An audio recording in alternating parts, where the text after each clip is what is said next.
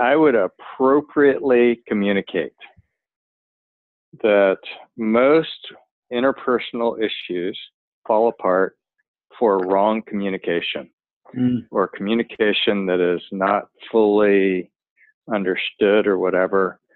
And at the end of the day, you have to think about what do you want your kids' relationships to be like, not just what you want their finances to be like.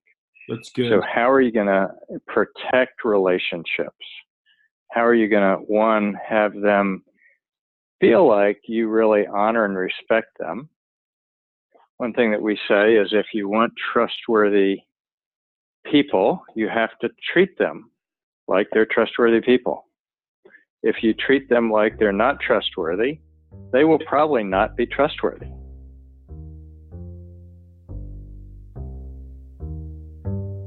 David Parks is the founder and executive chairman of Killpoint. David founded Killpoint in 1998 as a unique multifamily office and investment firm for ultra high net worth families. Prior to starting Killpoint, David led a financial planning practice for 9 years with the Mason Companies. Shortly before that, David also spent 6 years on Young Life staff. I can't tell you how impressed I was and currently am with David Parks. A few weeks ago, I had the tremendous honor of sitting down with David to discuss money management and probate. We discuss this question and a whole lot more in this very important conversation with the one and only David Parks. Welcome to an all-new episode of Probate Navigated. This is the one and only show where I dive deep into probate so that you can be the master of resolving your estate so that you have a compelling story to tell. We believe that confusing complexity is the enemy to successfully resolving your estate, and an educated fiduciary with the right team is the very best way to defeat that enemy and win in probate. I am your host, Jonathan Smith, and I hope you enjoy my conversation with David Parks. David, welcome to the Probate Navigated show. Thank you. Well, David, listen, where I thought that we could start is right here. I find your story fascinating, and your thinking fascinating as well. And this is amidst a world that can often be intimidating, namely money management. It can sometimes seem overwhelmingly complex. And so I thought we could start with this topic of fear. So many people encounter fear when it comes to and investing their money. And so how do you, David, help people with this attitude towards managing, preserving, or growing the wealth that they do have? So I think a lot of people in all aspects of life are motivated by fear in different things. It's one of the strongest forces you have in people making decisions and people doing things.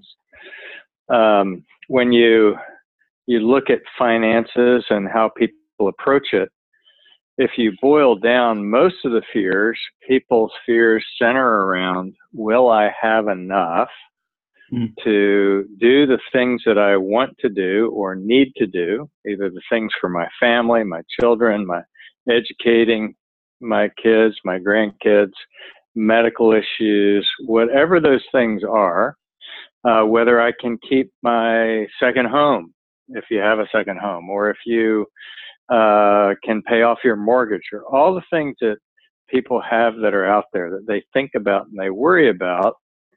It comes down to, will I be able to afford them, and will I be able to live this lifestyle that we think that we need or want? And at the end of the day, the most important thing is for people to really understand how much is enough, how much do they need, and how to quantify that. And in these turbulent environment where the market's going up and down, where you see businesses going bankrupt and other things, people look at the world with a lot of uncertainty and say, how can I ever figure out how much is enough? So that's really the biggest issue we call financial independence, is trying to figure out What is financial independence? What is the nest egg that I need that I'll be able to do with that? That's good, David. I know you and I deal with a number of similar conversations, and one of them that we both are dealing with is, how do you actually help people think about the moment when their life ends and the life they've lived, the story that they tell, or the wealth that they've accumulated now is transferred? How do you help people think about that moment when their life ends, especially as it relates to this aspect of, do I have enough, or will I have enough, or will they have enough? Do you have any thoughts on how you help people think about when their life ends, or any stories that you can tell? I know you and I were just talking about the one with the 85-year-old sweet lady. Yeah. So, yeah, when people are trying to figure out what they want to do, and a lot of that has to do with preparing for their kids and what they do with their excess, or what happens if they die with money. Mm-hmm. Some people would say, hey, I'd prefer just to die with spending my last dime. And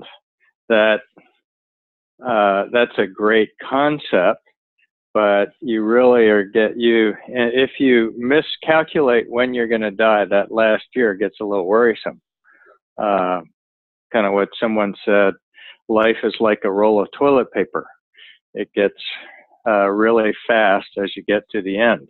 So there is this thought that as you are spending your resources at the end of your life, people don't like that feeling of seeing that their portfolios are going down, and they are getting down to zero. Mm-hmm. We don't like people to think that way.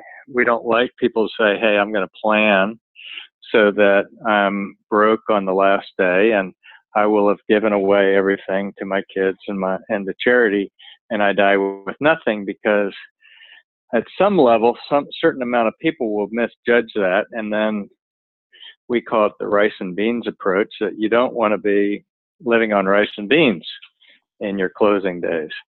So the idea of figuring that out and saying, hey, I'm always going to have a block of money, but once I figure that out, then I can give it. I can give it to charity, things I'm very excited about. I can give it to my kids. I can give it to my grandkids. I can set up education plans for future generations, whatever that looks like. Because when we have those excess resources when we die, there are any number of things that can happen. Mm-hmm. But how do you actually say, okay, I'm going to plan with that excess? And that was what we were talking about. We had a client, her name was Becky. She was an invalid. She was actually in a wheelchair, and she had all her financial information in a cigar box that was in the side pocket on her wheelchair that she ran around the house without. She always had it right there with her. It was really funny. We did so many different kinds of analysis of showing that she had so much wealth. She probably had 10 times more wealth than she needed to live on for the rest of her life. Even if she had round-the-clock nursing care or whatever it was, she was a very wealthy woman compared to what her needs were. Mm-hmm. And at one, we probably had 6 meetings. Her children had actually set it up for us to talk with her. And we actually had a very good relationship. We developed a good relationship. I think there was a trusting relationship. But she was stuck on this thing that she'd look at schedules of showing, hey, you'll have enough money for 50 years after you die, or whatever it is. If you live to 110 and you have round-the-clock care or whatever. We did all these analysis, and the analysis didn't really make any difference until one day, we had her take all of her different investment statements and her real estate pieces of things that she had, and we laid it all out on the dining room table. And one by one, she took a few things and put them back in her box. her little cigar box that she had. She said she took this muni account that she had, and she had this other stock portfolio that she had, and she said that she wanted this one lake property that she liked to go in her wheelchair and sit up on and look at the, sorry, riverfront property. She loved to do that. She said, if I have that riverfront property in my house and these two accounts, you guys can do anything you want with everything else. And that was, for her, the definition of financial independence. Mm. And it was still way more than she needed. But ultimately, financial independence isn't some analysis that some financial planner does for you. Yeah. It's got to be something that you internalize, that you feel like, hey, this makes sense to me. This is something that gives me comfort, that lets me sleep at night, that says, I know I'm okay. Yeah. And that's how you have to get to your number. That's good, David. So let me ask you this question. Some of the listeners that are probably listening to our conversation right now might be asking, well, how do I actually get to that point where I know I'm okay? Any words of advice for them? Yeah, so one would be, there are a couple ways of looking at it. The big thing is to say, first, I'm going to take all my assets. I've taken all my assets, and then I've got to, in essence, pay taxes on all those assets. So if I've got appreciated stock, or I've got real estate or other things, whatever it is, we want to act like we're going to sell it all, pay the taxes, and turn it into cash and stick it in a box. So that gives you one number, what your resources are. Mm-hmm. The other thing is you need to take your annual spending rate. And that doesn't mean necessarily setting up a budget. We encourage people to have budgets, but a lot of people don't like that word. And so they may not want to have a budget, which is fine. But you do need to know how much you spend in a year. Right. And then as you look at what you spend, there's certain things we're going to do. Is one, we're going to pay off all your debts. So we would take out your mortgage interest, because we're assuming you no longer have a debt. We're going to pay off any student loans or things like that, or we'll put a fund together to educate your children that is going to say, okay, how much do you need to educate your children? How much do you need for an emergency fund? Typically, we recommend that people have 6 months to 9 months of cash flow available to fund your lifestyle. Those kind of things. It could be that you've always wanted a vacation home, or you wanted a timeshare, whatever those things are that you wanted. You say, okay, we've got an opportunity bucket, you might call, or a vacation bucket, or whatever that is, that when I retire, I'm going to spend a different amount of money than I am now. So once you know what your cost of living is, you've got these buckets. You take your cost of living and your age, and you project that out. We like to be conservative, so you would project it out 10 years past your life expectancy. That's good. So, David, let's transition to talk about red flags or mistakes that people make. So, what do you find are the most common mistakes that people make when they are trying to preserve wealth or transfer assets from one family member or one family generation to the next? Yeah, I think one of the things is putting things in a situation where they're tied up in probate for a long time, where they actually are in a situation where, for one reason or another, it's hard to get access to assets during probate that people need. Mm-hmm. So that's just one piece as it relates specifically to probate. Another piece, and probably the biggest thing, though, that is the most damaging, is that parents don't communicate well what's going to happen.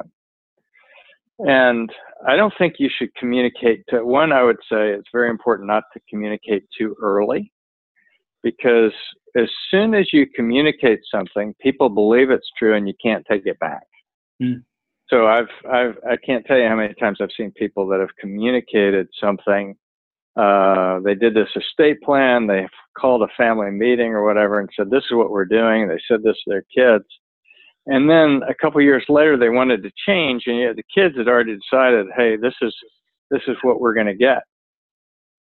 And the interesting thing is, and this isn't to create more fear, I have unfortunately seen situations where kids believe that the money that their parents have is really their money.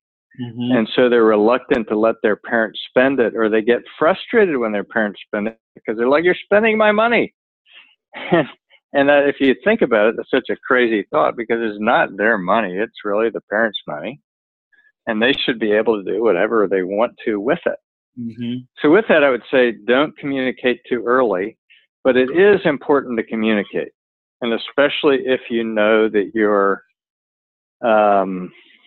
if you're older and getting to the end of your life, you should communicate things, especially things where things may be unequal, whether they're unequal in money or unequal in power. So most people do make it so that they're what they give to each of their kids is equal, and therefore it's perceived to be fair and just. Mm-hmm.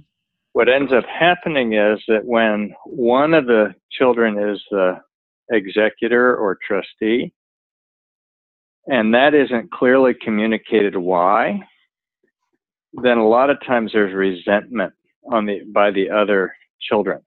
Mm.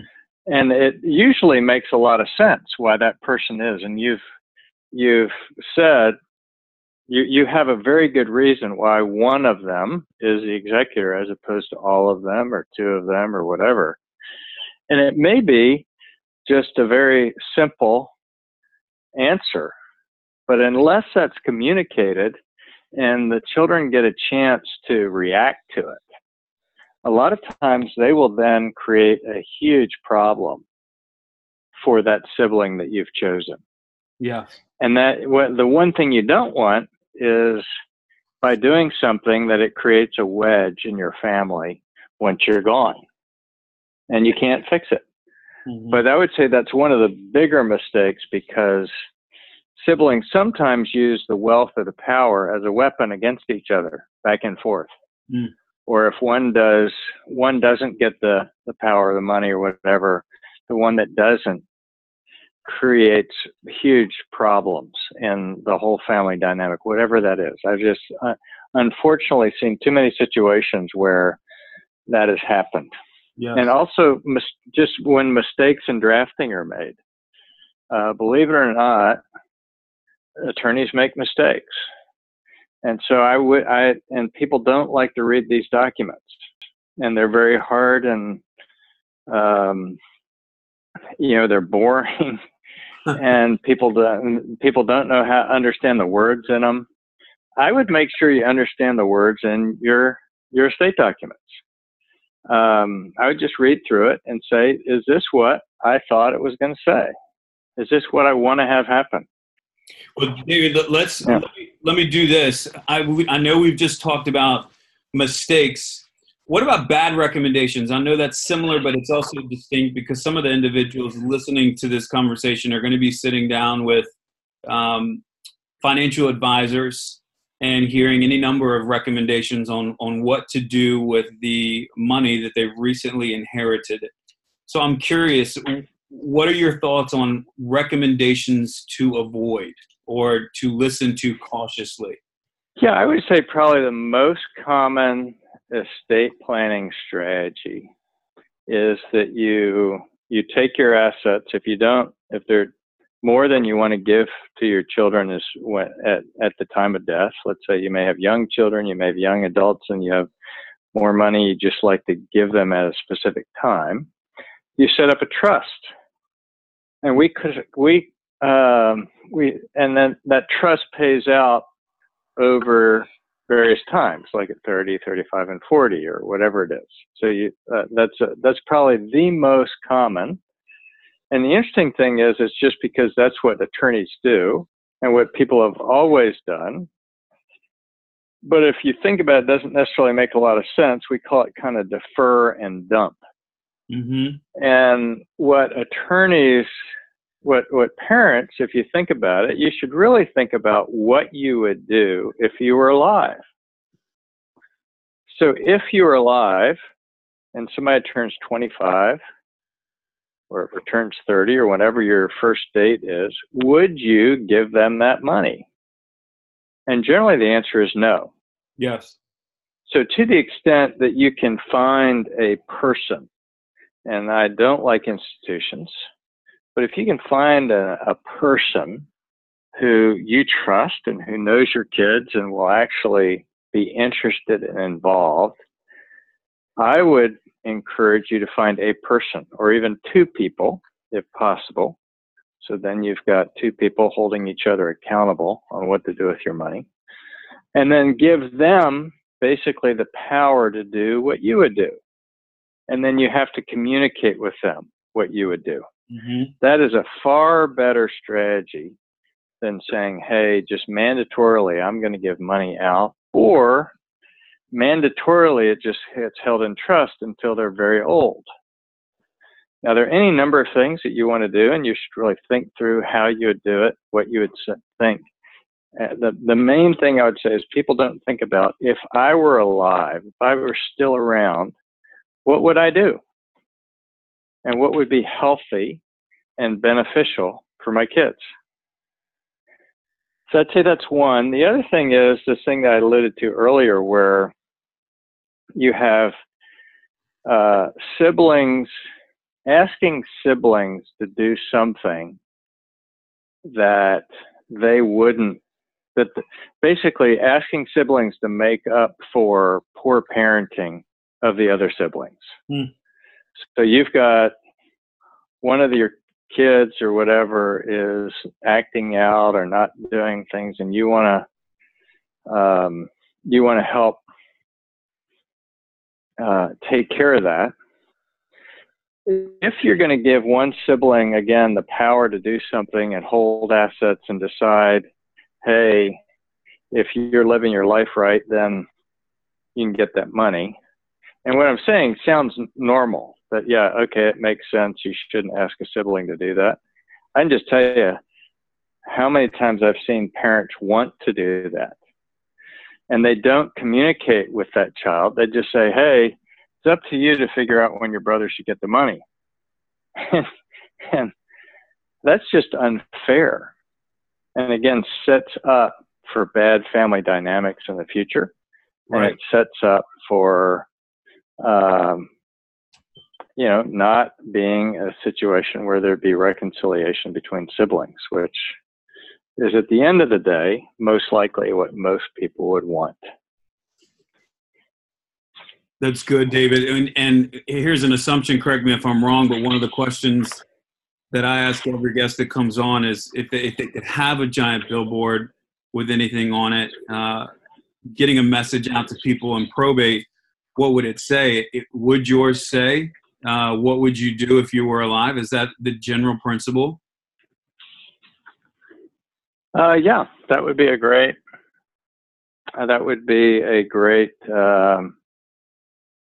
communication is to, when you're thinking about it,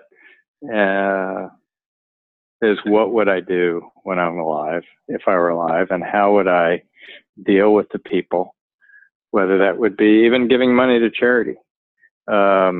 So how would I set it up so that if I were alive, this is what I would do? Now, some people would say if they rule from the grave, they don't want to rule from the grave. And that feels like ruling from the grave. Mm. And I would argue with that from the standpoint of, yes, you don't want to set a lot of crazy criteria necessarily. You may in certain situations with certain children have that, but for the most part you don't want to roll from the grave, and that's very different than saying what would I do if I died. Mm-hmm. If I were still, sorry, what would I do if I was still alive? So I think the other thing related to that, what would I do, is I would appropriately communicate that most interpersonal issues fall apart for wrong communication or communication that is not fully understood or whatever. And at the end of the day, you have to think about what do you want your kids' relationships to be like, not just what you want their finances to be like. That's good. So how are you going to protect relationships? How are you going to, one, have them feel like you really honor and respect them? One thing that we say is if you want trustworthy people, you have to treat them like they're trustworthy people. If you treat them like they're not trustworthy, they will probably not be trustworthy. So all these different dynamics that you would say interpersonally can really inform how you set things up and structure things. And that's fantastic. That's more than a billboard. Sorry about that. No, that's fantastic, David. I'm glad that you filled that out.